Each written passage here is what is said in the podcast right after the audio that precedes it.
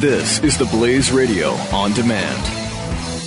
The founder of this company 10 years ago was trying to sell his house and went through real estate agent after real estate agent, and they were all talking a great game. And this guy who was selling his house, the founder of this, uh, this company, he's, you know, he's kind of an important guy and kind of, you know, should get the best treatment. And he said to his wife, if this is what it's like for us how do people who have no clout ever get around this? So he started a company and it went into business, I think, three years ago. Their deal is their word is their bond, and they are just like you. Now, how can I say that?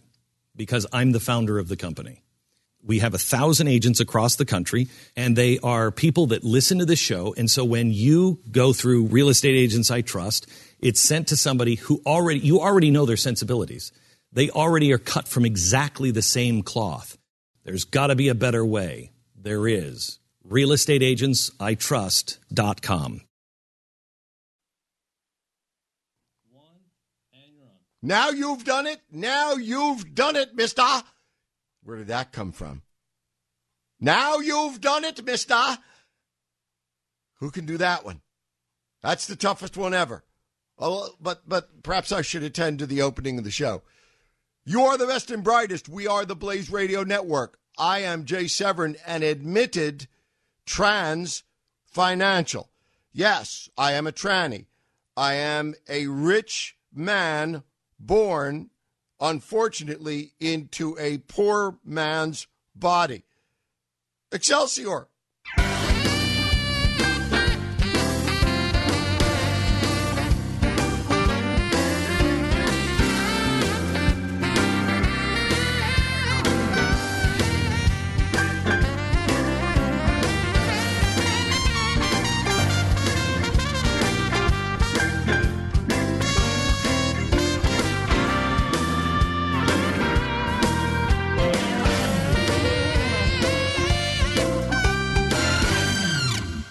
Have only one other clue to offer. This audience, if you've joined us recently, is absolutely uncanny and unmatched in its ability to take small hints and guess which work of at we're talking about, which film, which book, which piece of music. And this is the toughest one ever. There has never been one that you guys have not known. And I would add, known within about a minute.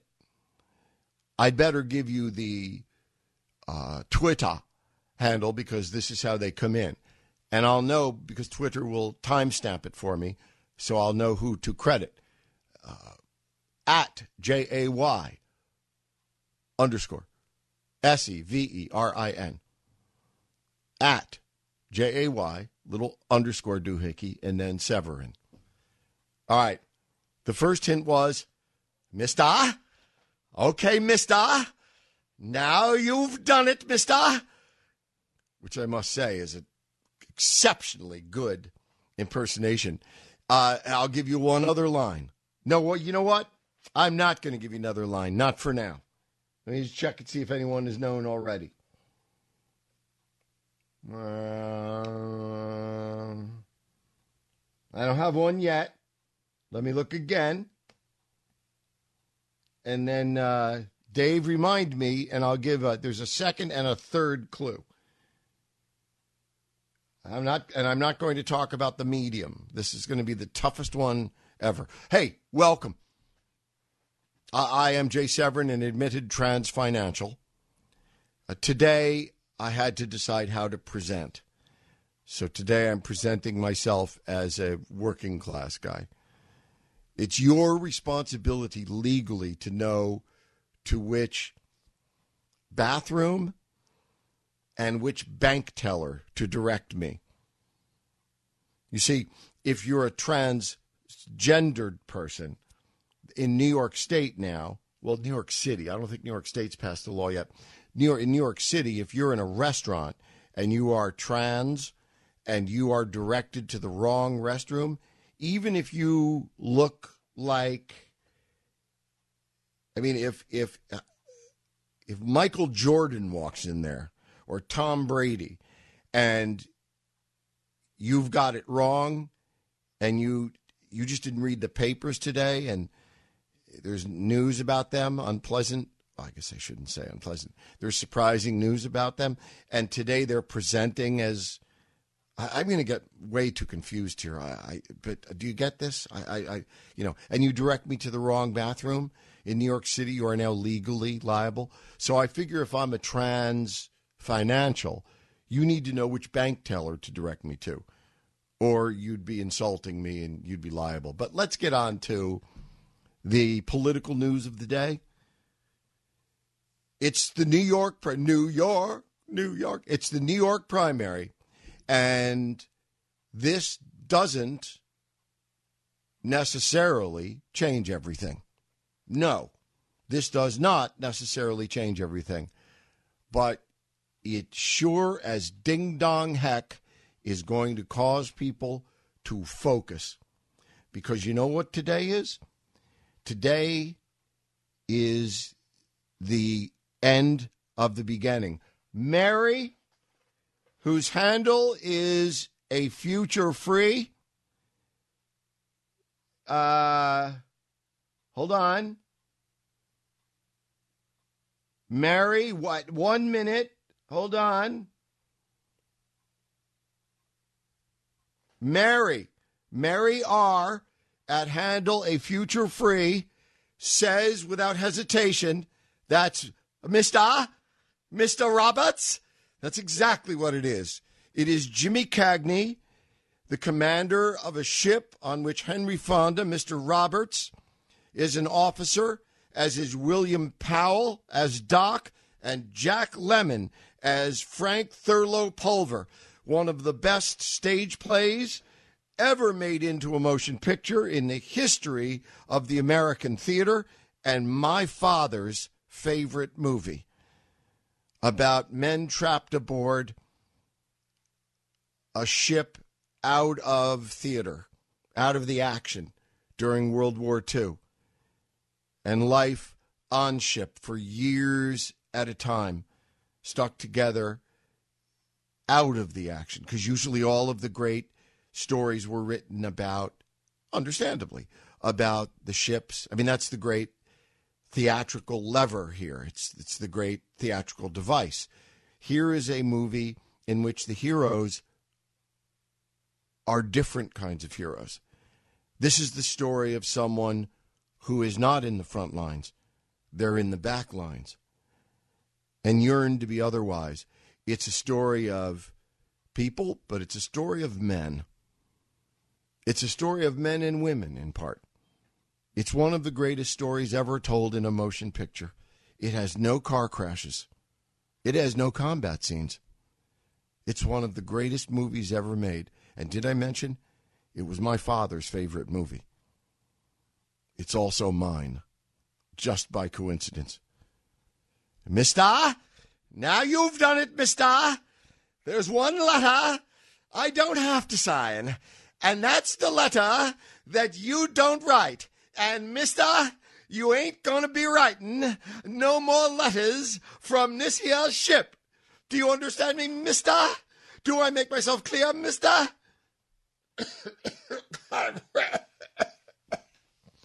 really plays heck with my voice. That's a darn good Jimmy Cagney, at least in that movie. Mary, you are amazing. This audience is amazing. Mr. Roberts, it is. I don't know if you are uh, have access to Netflix or any of the other services, but I've noticed recently. I have it saved. I, I, I watch it probably you know a few times a year, uh, but I've got it saved. But I've noticed recently coming across the Netflix uh, uh listings, it's on there.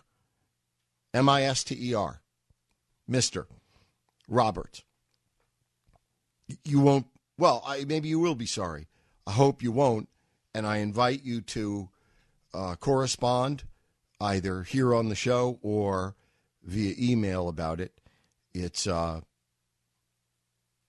it's just a brilliant it's just a brilliant piece of drama. It's also one of the funniest movies ever made because my favorite Harvard man, maybe my only one, other than Alan Dershowitz and Doug Schoen. Actually, I oughtn't get into that list because I have a lot of Harvard men I love, but the Harvard man I love most is Jack Lemmon, the late Jack Lemmon, my favorite actor of all time, my favorite Harvard man of all time. Mary, you're amazing. Uh, Mister? And that was an amazing get. That was an amazing get. Mary is an amazing film buff, as so many of you are. All right, it's time for me to take a first break, and I hope my career isn't judged on the first segment of today's show, uh, unless I'm, you know, maybe being considered to take over one of those movie critic deals. But it is the New York primary, and let me tease it again and preview a good portion of what's upcoming by saying to you, I will present to you the reasoning behind this statement. Today's New York primary doesn't necessarily change everything, but Guru Jay say here and now. I believe today's results are sure as ding dong heck going to cause us to focus focus because tonight is the end of the beginning. It's the end of the beginning. The Jay Severin Show, only on the Blaze Radio Network.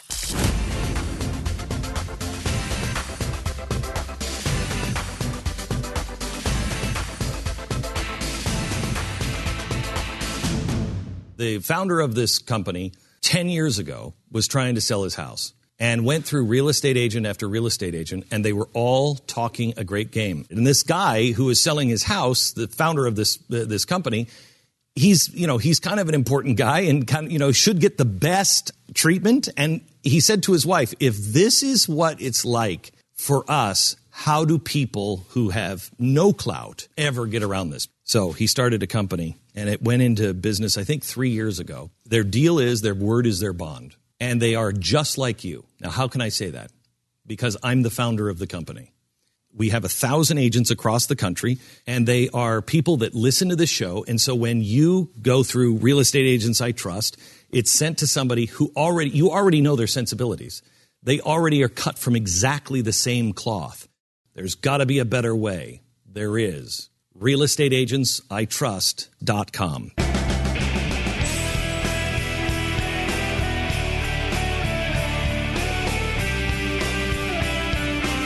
This is Jay Severin on the Blaze Radio Network.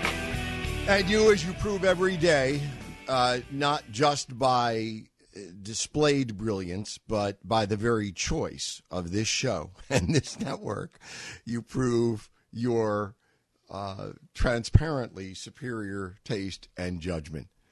I'm Jay Severin, 1 900 3393. pardon me, 1 900 3393. I had no idea that a mediocre Jimmy Cagney impersonation would shred my vocal cords that way, but that's interesting. Uh, remind me to do it again soon. All right, New York primary. Do you know what's really important about today? Is next week. And next week, I'll be telling you the really important thing about today is next week because we are back on the horse now. We are back in the saddle. We are back in the schedule. We are back into a series of primaries that truly matter. This is why I say today's New York primary doesn't necessarily change everything, but it causes us all who care about this to focus laser like to focus because tonight marks the end of the beginning. And here's why New York is voting right now. It offers 95 delegates. The rules for winning them are uh, strike me as straight, you know, fairly straightforward. They may be arcane to others if Donald Trump doesn't do as well as he expects. You notice today, And this is another thing. this is why, and this is a message to all of you who write snarky tweets but don't have the balls to come on the show and promote your own candidate. If you don't have the testicular fortitude to take advantage of a million dollar free commercial for the guy you believe should be president of the United States, then do do me a favor, don't tweet me. Because you're a weasel. You have right here, right now, every day, the opportunity to be welcomed with respect, to give us your commercial for Donald Trump. But you won't. I think I know why, but I'm not going to prejudice the matter by saying, at least saying in advance, why I think that is. I'll give you a hint. I think it has to do with the quality of the argument, which of course is derivative of the quality of the product, and the quality of the arguer. If you see that as an insult, I am sorry. Not thusly intended. If you see it as a challenge, good. 1 888 900 3393. 1 888 900 3393. I Trump's magic number, and he has one today, is 85.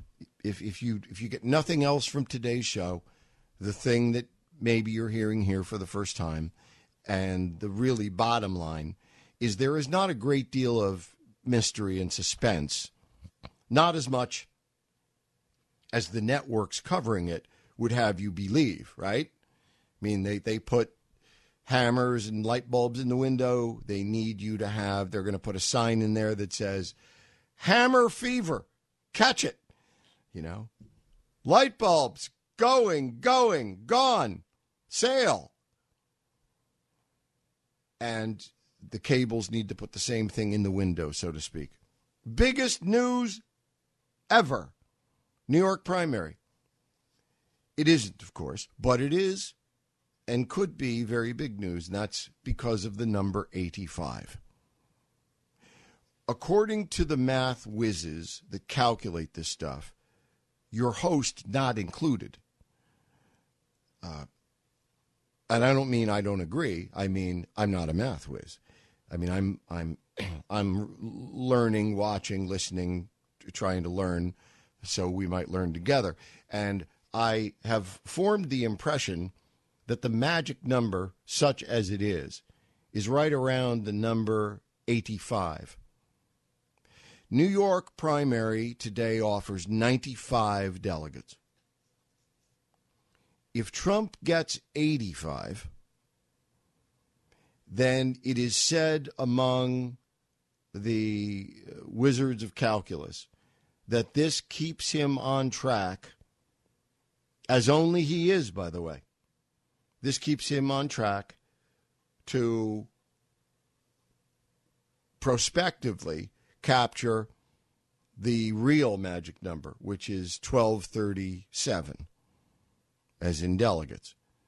Trump's the only one who can do it at this point. It's not mathematically impossible for Ted Cruz, but it's practically impossible. For Trump, it's entirely plausible. It's utterly plausible. And people are beginning to realize that. That's why I say tonight may not change everything, but it's going to make people focus. Because if Trump gets 85 or close to it tonight, the headline tomorrow, Guru Jay say, the headlines tomorrow are Trump on track to win, to capture pre convention nomination. Trump on track to first ballot nomination victory. That's what the news will say, and the news will be true for a change. 95 delegates, again, different number. New York offers 95 delegates. Trump, they say, needs 85 or so. If he gets 75, eh, we're still, you know, in the ballpark. And maybe if he gets 70, we're still in the bar ballpark, you know. If he gets all 95, that is going to throw gasoline on the story. That's going to make it 10 times bigger. And it's all in the math, but it really isn't in the math. It's in the headline writers. Uh, it's in the cable Chyron crawls that we watch. 95 delegates. In New York, there are 14 free floating delegates. If you win 50% of the vote plus one in every congressional district in the state, 60. You get those 14 delegates. Bang, snap, done.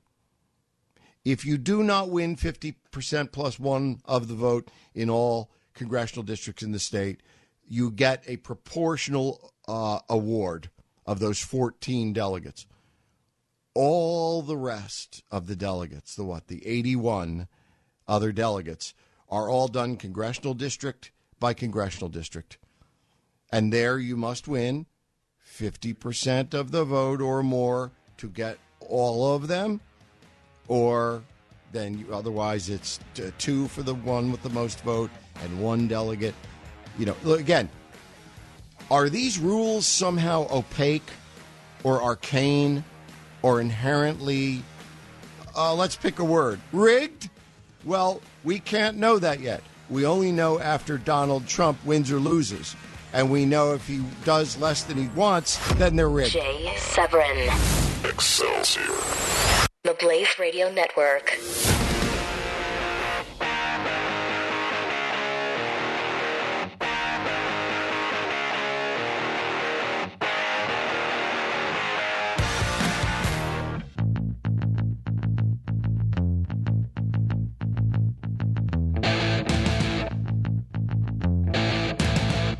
This is the Jay Severin Show on the Blaze Radio Network. My best and brightest, my dear friends, my broadcast family, 1 888 900 3393. Here's the difference. If Trump, and I don't think there's any question tonight that Trump has a great night, the question is how great. And here's pretty much the dividing line. If Trump gets near 85 delegates, or if he gets all 95. One is the silver medal. I mean, you start upward, starting with anything with the numeral 70 and above. You've got headlines and stories that say Trump in solid position. You know, Trump still able to capture nomination without fight. You know, Trump, big winner, looks to sew it up with California.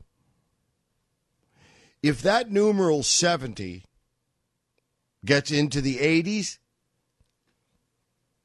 then you're looking at stronger headlines.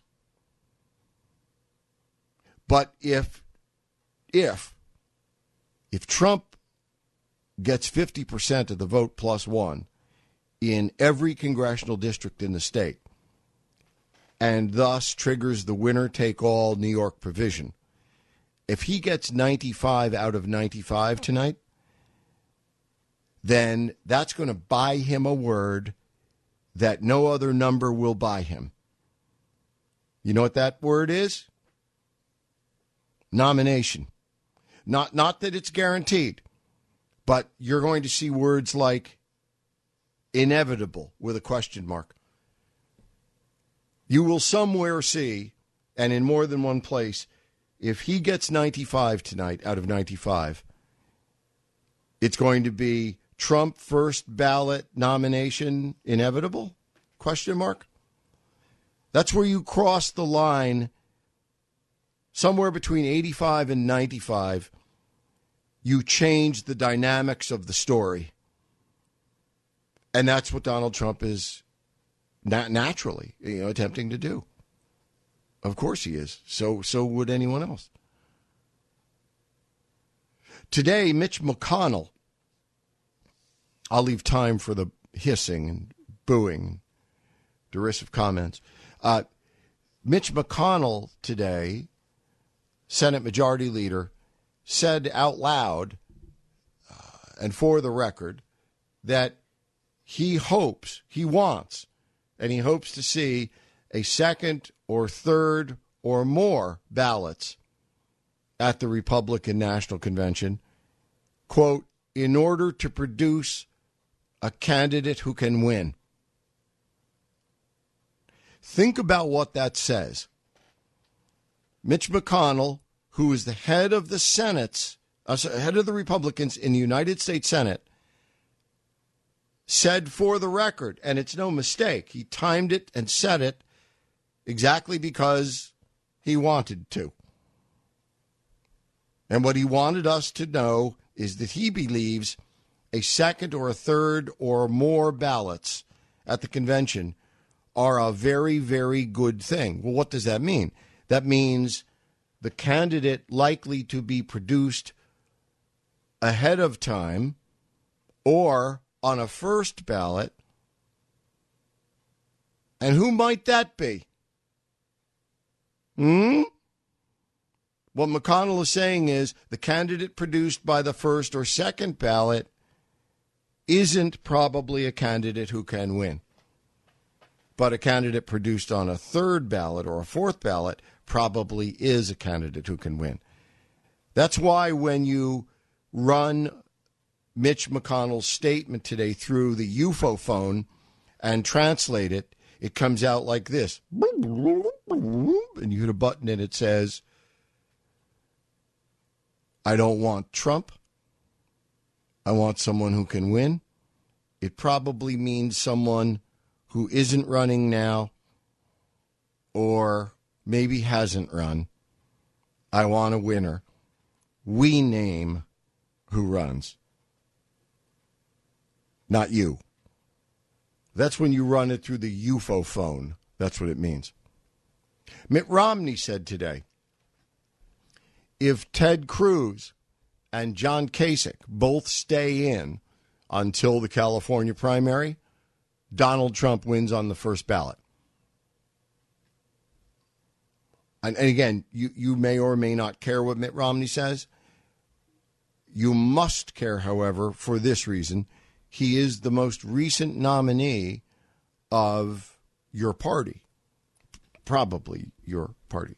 And by that status alone, he speaks with some authority in that he doesn't speak only for himself, right?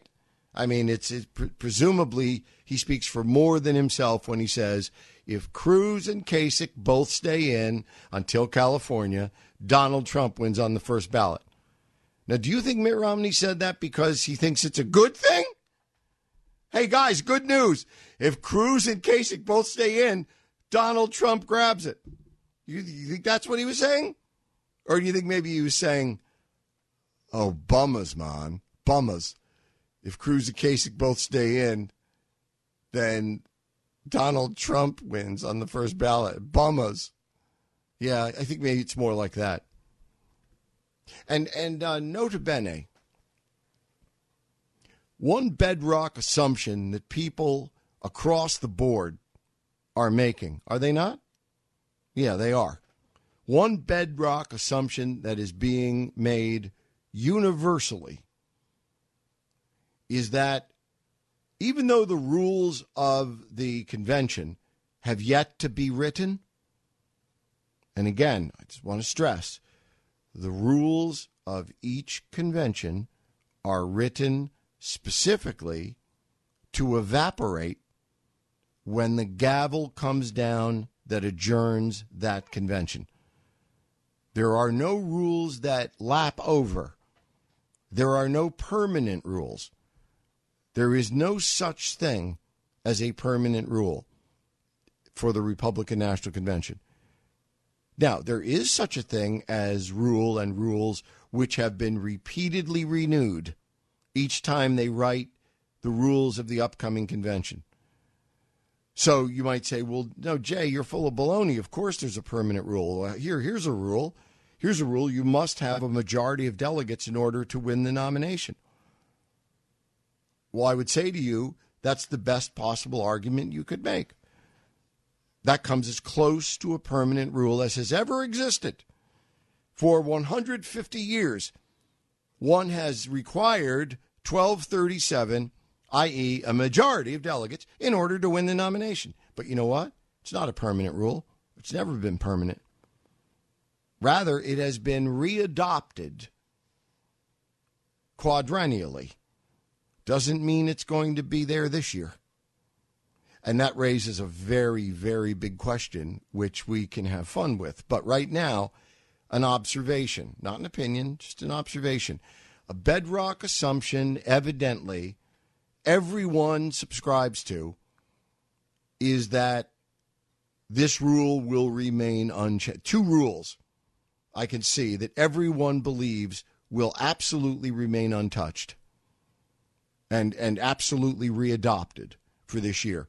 One is that you must win a majority of delegates somehow, some way. You must have 1237 in order to win the nomination.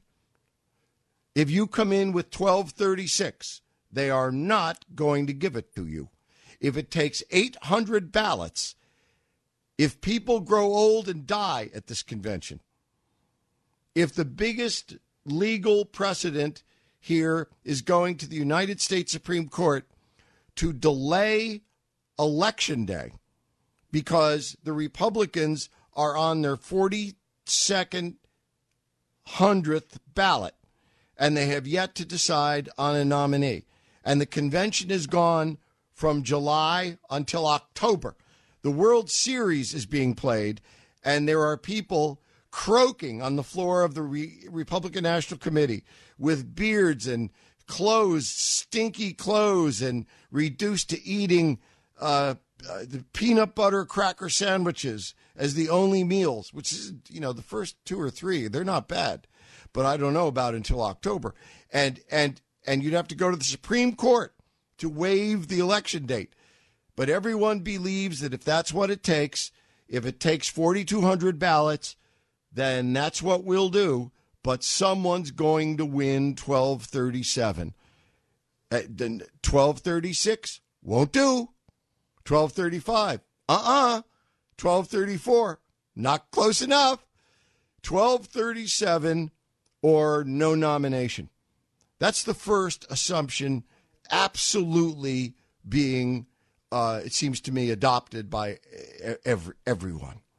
The other rule that evidently has been embraced by the belief of everybody is that another another rule that will be renewed and adopted and used absolutely is that no matter what other changes are made delegates will be bound to their candidate quote unquote for at least the first ballot. The, right for at least the first ballot and all i can tell you is both of those rules have always been rules by virtue of always having been readopted every four years. But are they rules right now? Uh uh-uh. uh They don't exist. Jay Severin, the Blaze Radio Network.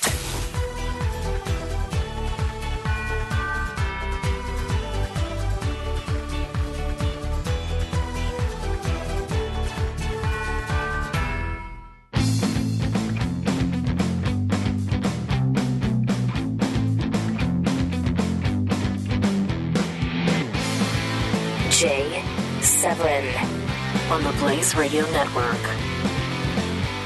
With you, the best and brightest, my partners on the Blaze Radio Network. 1 888 900 3393. 1 888 900 3393. We have a partner on the phone, Mike from the Buckeye State, without which no Republican, I believe, has ever ascended to the presidency, which of course explains the uh, only however, flimsy rationale for the Kasich candidacy and the reason he's even money to be vice president on the Republican ticket. Mike, welcome. How you doing, Jay? Sorry for the longest introduction in radio history there. Well, that's okay. That's okay. It's good to talk to you. Thank you, sir. Thank you. My pleasure. Long, long time listener. So Thank you. And Actually, please remember, please remember to patronize our fine product. oh, all the time, Jay. No doubt. Thank you. I just wanted to put in a word for management there. Thank you. right.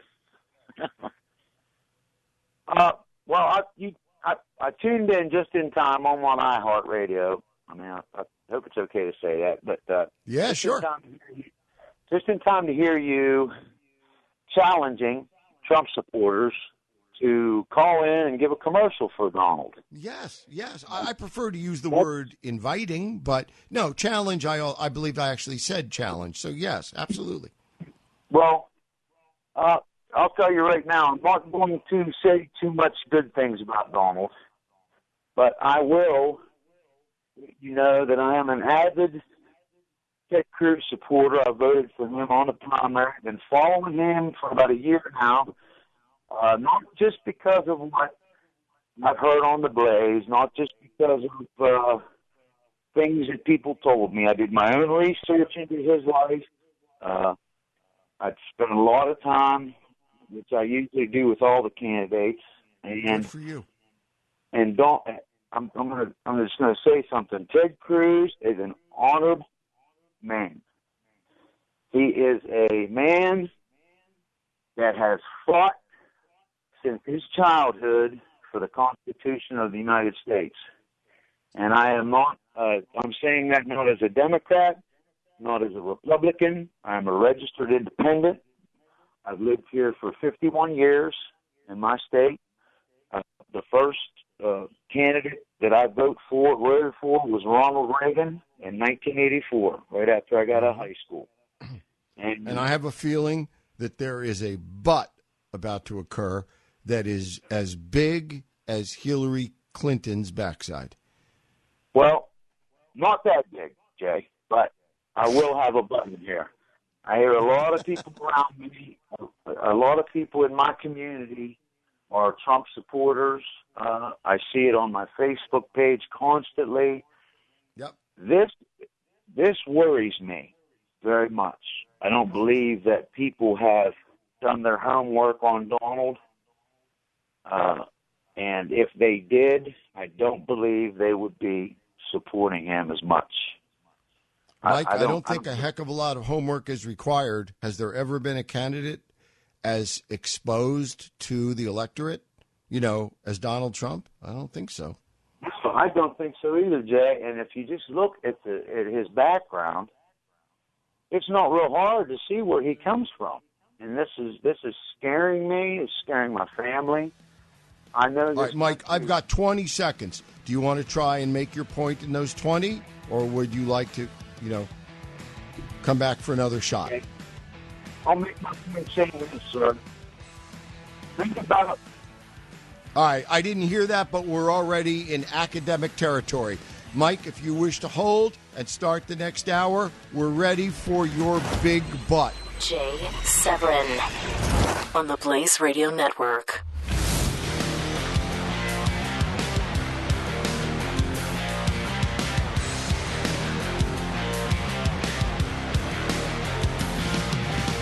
You are the best and brightest. I am Jay Severin. We are the Blaze Radio Network. Today is the New York primary. What is that supposed to mean to you? I will tell you. Today is not the end of anything, except it is the end of the beginning. And today doesn't change everything, but today is going to cause us to focus focus on everything because today begins the home stretch and Donald Trump is sitting in a pretty good seat. Excelsior.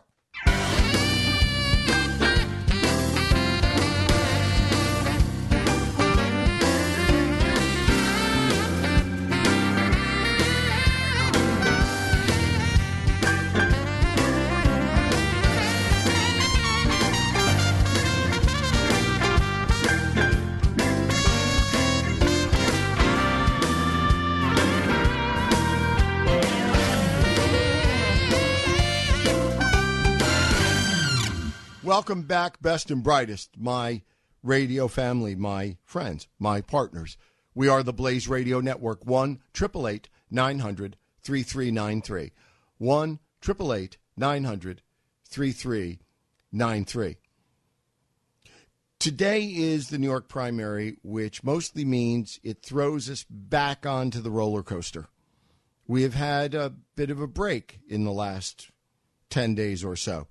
This puts us back on the horse. A horse with a firecracker up its butt. Uh, because this really starts the home stretch now, even though the stretch will stretch over several weeks. This is the beginning of the home stretch, of that home stretch. You will notice stories throughout the media that Donald Trump has started to hire. The first was Paul Manafort, which is a, a big hire in my uh, business, former business. Paul Manafort is a big wig, as they say. In you know where the term big wig comes from? In 17th, 18th century England and since, the in the courts of chancery and elsewhere, uh, at Gray's Inn, uh, in the high courts in the UK, judges wore white powdered wigs, as did the officers of the court, solicitors, barristers.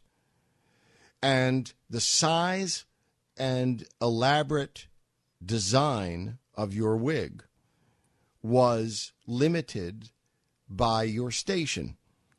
Barristers were allowed a certain uh, wig, solicitors, others, and judges were allowed the biggest, most intricately made wigs of all. Physically, they, they were the biggest. And that's that. And so when someone said the man, uh, the governor, the governor, he's a big wig, you know, it, it meant you were a big cheese, you were a big guy, and it was literally true in the court system, the British court system. The bigger your wig,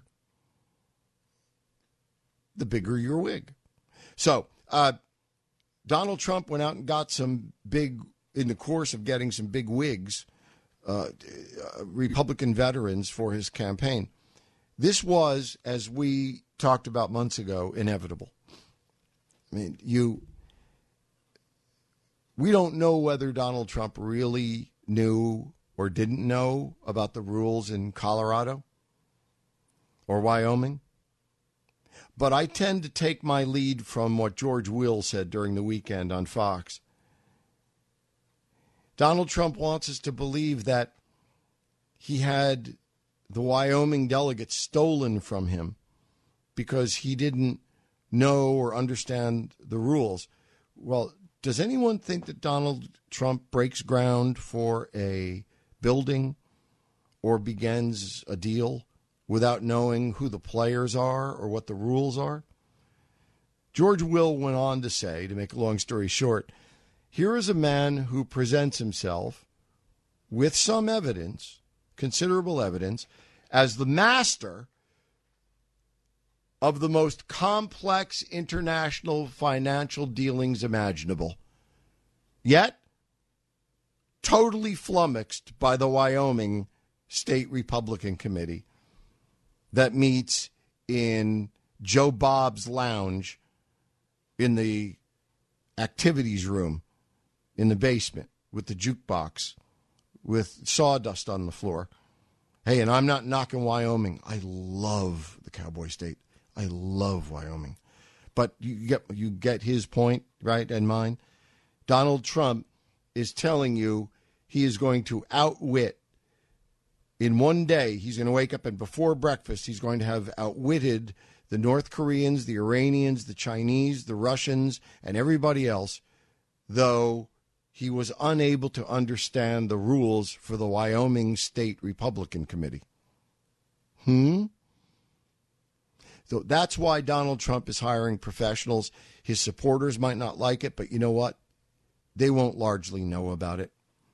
Now, if that sounds slightly patronizing, it is thusly intended. I don't think Donald Trump's supporters are particularly well informed. And even if they do know about it, and they have grounds to object. I mean, oh, gee, he hired Paul Manafort, he hired Roger Stone, he hired, you know, whomever. Uh, that's they're still going to be for Trump. I think we've established at this point that uh, Trump people are going to be for Trump, pretty much as he says.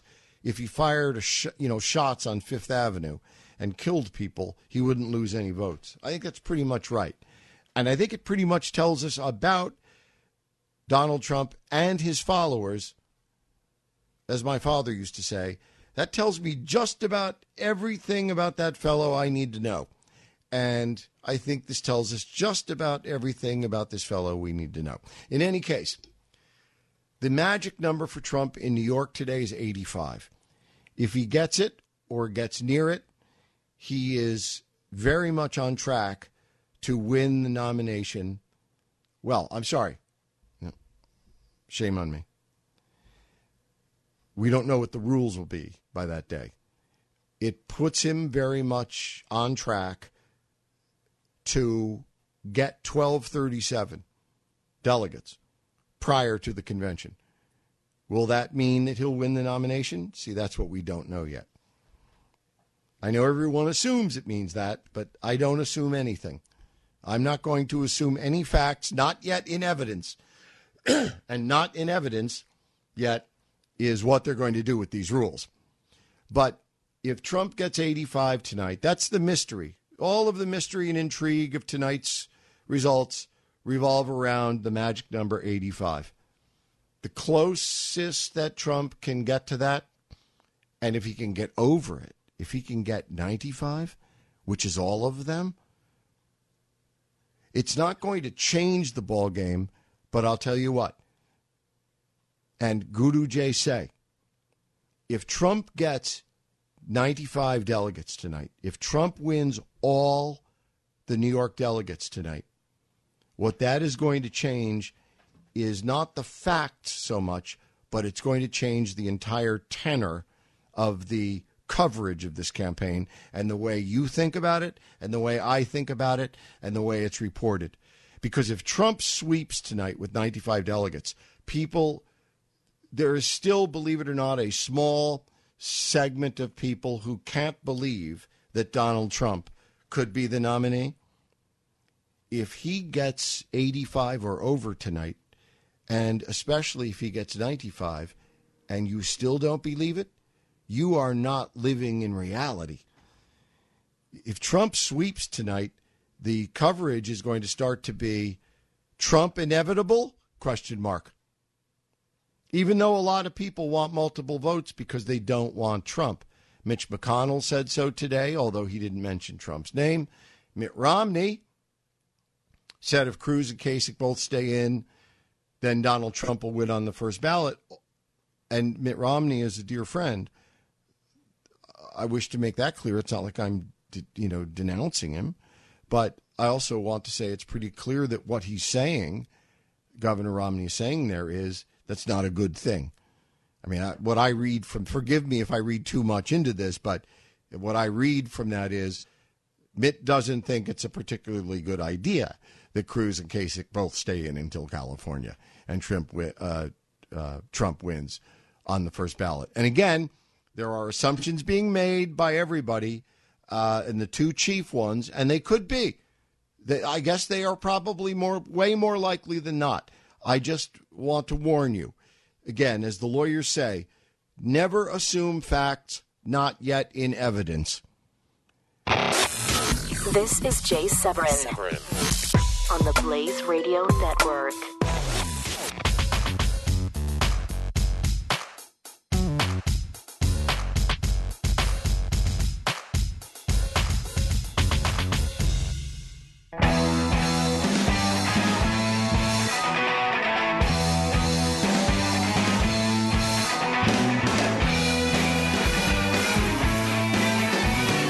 The Jay Severin Show, only on the Blaze Radio Network. And the best and brightest radio audience only on the Blaze Radio Network, 1 900 3393. It's really, it's fixed my, my income here. if if your IQ should ever drop, my salary goes up. So your your IQ stays high, then my salary is adjusted because that's part of the compensation. Getting to deal with a brilliant audience is regarded a part of my compensation package. you believe that? Me neither. But I, I, just I thought it was an interesting theory. Uh, Trump says, if I am elected, now, again, read this broadly. Trump says, if I am elected, first thing I will do is replace Reince Priebus as the chairman of the Republican National Committee. Donald Trump making important friends every day. You see, how many months have we talked about this? The guys on the Republican, the men and women who work for the Republican National Committee, all have jobs, pension plans. They're going to send their kids to school. They take vacations. They have like four meetings a year in Hawaii. You know, their first call when when Hillary Clinton is elected president this year, they'll all be on vacation. The first time they'll call each other or text each other or email each other when they come back to town on January 6th. Whatever day Congress reconvenes, that's the day everyone comes back to town. That's the official end of uh, Christmas vacation for the media and for politicians. So their first message to each other will be bummer. Well, what was that date again for the April meeting in Oahu?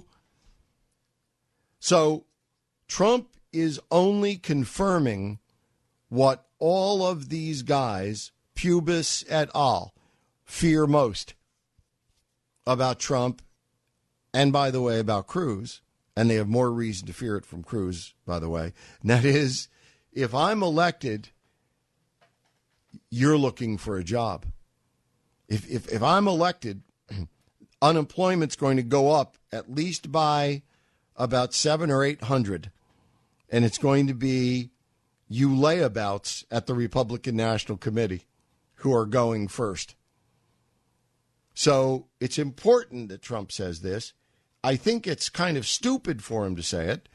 I, I don't believe for a moment that he's going to gain a lot of votes. I don't think people know who Reince Priebus is, and I don't think that he's going to create a whirlwind of support because he's insinuating he's going to fire all the administrative buffoons at the Republican National Committee, although it ought to. It ought to gain him respect and support. I don't think it will. It will just empower, will it not? It will not. It will just piss off uh, the people even more at the Republican National Committee who say, well, there's another reason that whatever rule we have to change to make it happen, we can't let Trump win. Because again, there, you know, the Republican, now. how many months have we spoken together on this show of your bumper sticker? meaning your essential goal. And we know what, we pretty much know what everyone else's bumper sticker is. And among them, we know that, you know, Trump's bumper sticker is Trump. Uh, of course. Cruz's bumper sticker says Trump, says Cruz. Of course. My bumper sticker says no Democrat. It doesn't say anything else. Doesn't have anyone else's name on it. It says no Democrat. And everything that you want to uh, question or assume I might do in this election, how I feel, how I'm going to vote, derives from my bumper sticker. No Democrat. And the RNC has a bumper sticker, uh, which we talked about, I think, in January or February. Their bumper sticker says Republican National Committee. They still want there to be the RNC just as they left it when they turned out the lights and went on vacation. All they care about is that they come back and the lights work and their computers work and they still have jobs and and uh, and and fat bonuses and you know retirement plans. That they care about that so far ahead of whether or not any Republican gets elected that it's laughable to consider it. Okay. Uh, there's no denying, by the way, that the flip side of the coin of Trump doing well tonight is not good news for Ted Cruz supporters, of whom I am one. I know I'm not alone on this show in being a Ted Cruz supporter. If if Donald Trump does well, that is above 80 delegates, it's not good. If Donald Trump sweeps, if he wins enough of the vote to get all 95 delegates, it's what we call bad. Because what it's going to cement in the minds of everyone people who give money, people who vote, people who cover the election, everybody. If Trump should, I don't think he will, but he might. If he sweeps tonight and takes all 95 of those delegates, that massive show of strength. You have to win 50% plus in every single congressional district in New York State. New York State is more diverse than any country on the planet Earth. There are more, pick an ethnic or racial group, there are more of them in New York State than there are in any other place on earth than in the capital city of their home country, of their native country. The most diverse state on earth. And it's a virtual Tower of Babel for good or ill. But if Trump can win 50%, over 50% in every congressional district in the state of New York, Long Island, New York City, upstate New York, which is more like a cross between Canada and Oklahoma than it is New York. I mean, people have no idea of the vastness geographically, demographically of New York State. If Trump gets 50% in every congressional district in that state, that is going to send it doesn't matter that it's it's his home state. No one's going to say, "Yeah, but it was his home state." Be, no one's going to say that. It's just going to be massive, and that's why I say tonight may not change everything, but it kind of might. I mean, it's going to make everybody focus differently. Now, that's true if Trump underperforms. You know, it's true if he performs terrifically, but it's going to be one way or the other a really big deal. And Ted Cruz really needs to siphon off some delegates tonight. Ted, Ted, Ted, Ted, Ted, Tedster. Ted needs to siphon off some delegates tonight just so he doesn't get swept, just so he keeps Trump, uh, the, the math for Trump, uh, not, you know, at 1237. Severin on the Blaze Radio Network.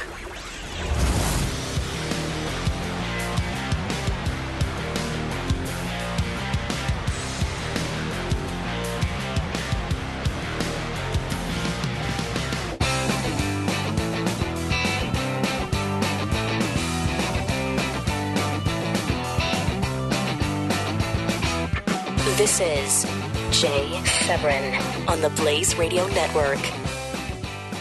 And you are my partners on the Blaze Radio Network. And here's where we are. We are the day of the New York primary. All the numbers will tell the tale.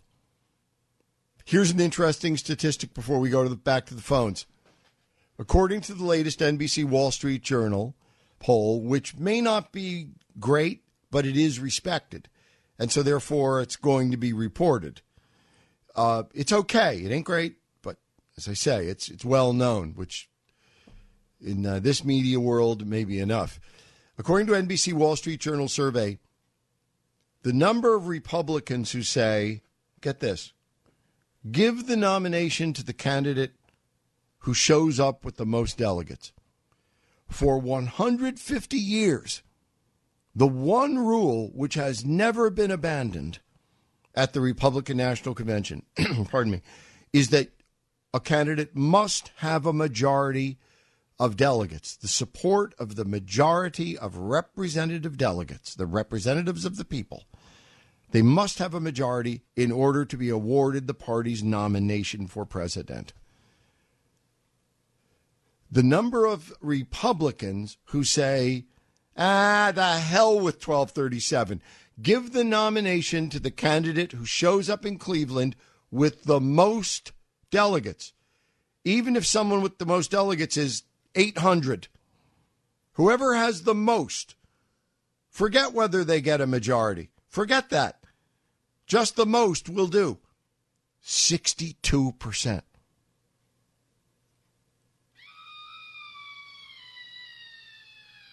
Sixty-two percent. Susan from the island of Rhode, welcome. Thank you, Mr. Severin, my scholar. Thank you for mm-hmm, considering my me friend, a partner with you. That's a mm-hmm. high compliment. Thank you, ma'am. I just wanted to bring up two things because I'm hopeful and I want to bring the Okay. audience some hope. All right, The hope, one thing I know is a good way to New be. York. And I know Donald Trump's going to win New York and he's going to do very well. But again, here is a Something man. tells me you know a little bit about the location from your accent. Uh, thank you. I've never lived there, but everyone says that I sound like a New Yorker, not a Rhode Islander, and I think that comes from living in Massachusetts for 15 years. Ah, so I have yeah, a that's probably mixture, what it is. and it came out New York. There it is. There it is. All right, so give us your wisdom. sound like a Rhode Islander. Deliver unto us your wisdom. well, I'm not sure it's wisdom; it's how I feel, and it's based on things that I have been reading. And the polls, again, even in New York, he doesn't even come close to breaking 60% of the vote. Uh, they're He making a big who? deal about the fact that he's 51, 53%. This is April. This has been going on for four months. Susan, Susan, are we talking about are we talking about Trump? Shouldn't he be breaking 70%? Susan, I don't know who the pronoun he is intended to refer to. Or do you mean Trump? Yes. Okay. Mr. Trump. I will give him that, Mr. Trump. Yeah. Um, Ted Cruz broke 70% in three states that are not even his home state. By this time, you would think his support would have been 70% in New York. Um, One might think. 45% of the votes are going to go elsewhere tonight. That gives me hope. And secondly, what a lot of the analysts are saying, they're saying, watch Indiana. Indiana is going to be Yes. just as important as California. And No. I think Indiana is all, No, all no, about Cruz. no, it's not. You know why? I, I, get- I love you, but you know why that's just a prima facie untrue statement? If we put two nursery schoolers in a room together and in front of them we put down five shiny coins and then we put down two shiny coins and we said, pick. Which do you think the nursery schoolers would pick? And what percentage of the nursery schoolers would pick five? Like maybe 110% of all of them would pick five because it's more? Well, that's why California is more important than Indiana. Indiana will be important tactically and strategically, Susan, because it will be the next time that Ted Cruz can win anything. I mean, Ted Cruz is about to have the snot beaten out of him. He's going to win. I'm sorry, he's going to lose big tonight. And then a week from tonight, we're going to watch him probably lose all five states uh, in the mid Atlantic region. And that's going to sting. And on top of New York, whatever sense it makes, you know, it's going to be reported. You know, it's like a car wreck. You know how the media reports this stuff. And all of a sudden, you look good for a couple weeks. You're the big hero. You're going to win. You look bad for a couple weeks and you stink. You know how this stuff goes. The next state that Ted Cruz can look forward to winning is Indiana. And that's what makes Indiana so important. Now, it's not otherwise unimportant. It's it, it's a, a Rust Belt a state, you know, very important. in that part of the electorate, in the electoral college. It's got a lot of delegates, but but Susan, California, it ain't. Well, I think he's got a good shot at taking some delegates in California. I mean, he's not going to lose California badly, Ted. I don't Cruz, think so. Cruz isn't. Cruz isn't. No. You mean? No. Well, He'll do well in California. I think they're remember going to this, break too. even in California. Remember this too. I don't know. Tell me in a minute why you think that's true, but let me get in one comment here.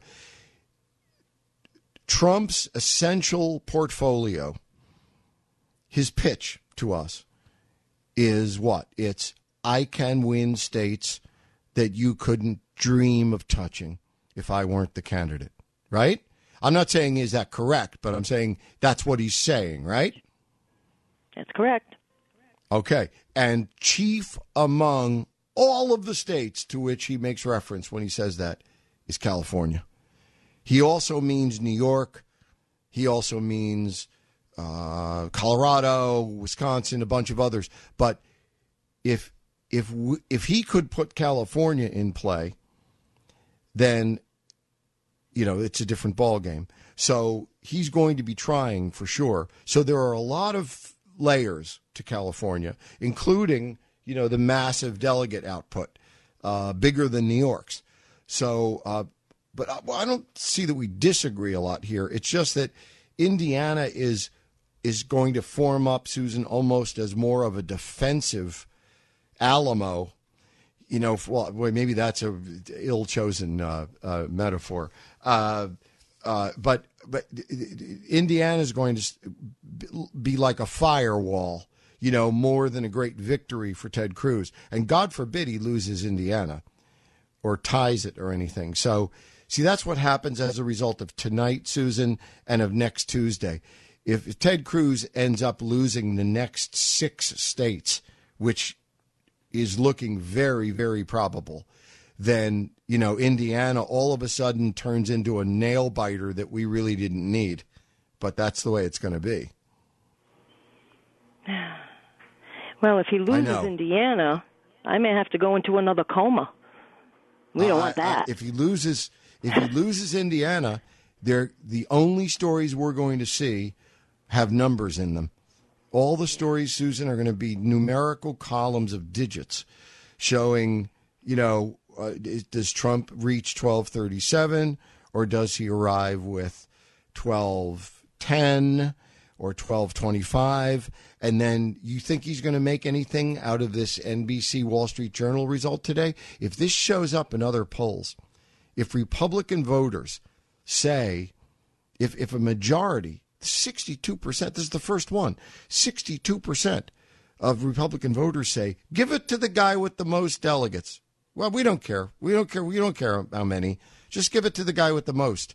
Susan, if that starts to catch fire and you see a bunch of polls for the next few weeks that say that because people don't want ugliness, you know, I mean, the, the networks would love it. I frankly would love it. But, you know, the, the, the, the, the candidates don't want ugliness. The party doesn't want ugliness. They don't want 15 ballots. Do you know? And so if if all of a sudden they have a fairly tame electorate that says, "Yeah, yeah, yeah, look, do what you want. Just just give it to the guy with the most delegates." Then I mean, that's like a big big birthday cake for Donald Trump. yeah. Oh, Uh, sorry. I, I mean, I That's I, all you know, I I know you're going to ask me, does a razor blade come with this? You know, uh, or at least a bandage. I mean, I but, but it's it's what I see as of this moment. But Susan, it's not anything I didn't expect to see. I mean, we knew, we looked at the calendar, we knew. I, I, I was said, if you were with me, I said two weeks ago, you know, this is great. I'm, I'm glad that Ted did so well in what was it, Wisconsin? Because two weeks from now, this whole thing is going to look different when Trump hits him over the head like he's a pinata with New York. And then just as he's absorbing all those blows, six days later, he's going to have to, you know, get beaten by Trump in Maryland and New Jersey and a whole bunch of other mid Atlantic states. So it's the ups and downs of the campaign. We knew it was going to happen, and we just have to ride it. okay. I still have I'm hope. sorry. I, I, I don't think I should bill you for this session. I feel oh, badly Oh, billing you for this really session. great. Thank you, Jay. Susan, I love you. Call again. Devin from Pennsylvania. Which self same state is going to be a big keystone? Get it? Uh, a week from today. Welcome. Hey Jay, how you doing? Yes, it is. Hey, That's Devin. why I'm trying to get in, trying to get inv- involved as much as possible. And I just had I just had a theory I was thinking about today. Instead of the RNC, you know, shooting in their their guy with a Kasich or Jeb Bush, what if they? And this is all based off of that Trump doesn't get to 1237 before the convention. Right. That on the second, third, whatever ballot, they give it to Cruz, who they obviously do not like and knowing that doing that makes Trump go third party in the general, and then they have Hillary get in. And and their motive for this would be what? To have not neither Trump nor Cruz get the the not the uh, to win the general election. Okay. All right. You know? All right. I I think it's not implausible, but I'll tell you what where I think it suffers a little. I don't think it's the most plausible. I think a more plausible theory, and it may be wacko, but a more plausible theory I've heard is that they say, look, we're going to lose. I talked about this yesterday. I think it was yesterday at some length. I'll make it very short. Let's say, Devin, the Republicans sit down in a room and say, look, no one repeat this. This is all entre nous. But within this room, within the walls of this room, we're not going to win. And because we're not going to win, how can we make a winner out of it to some small degree? And the way we do is let Cruz be our nominee. He's a conservative. Conservatism loses. And for 20 years, the conservatives have been breaking our backside saying, you need to run a conservative. You need to run a conservative. And so, since we're going to lose anyway, let Cruz be the nominee, let him lose, and that will give us control ideologically of the party virtually without argument for the next generation. Jay Severin on the Blaze Radio Network.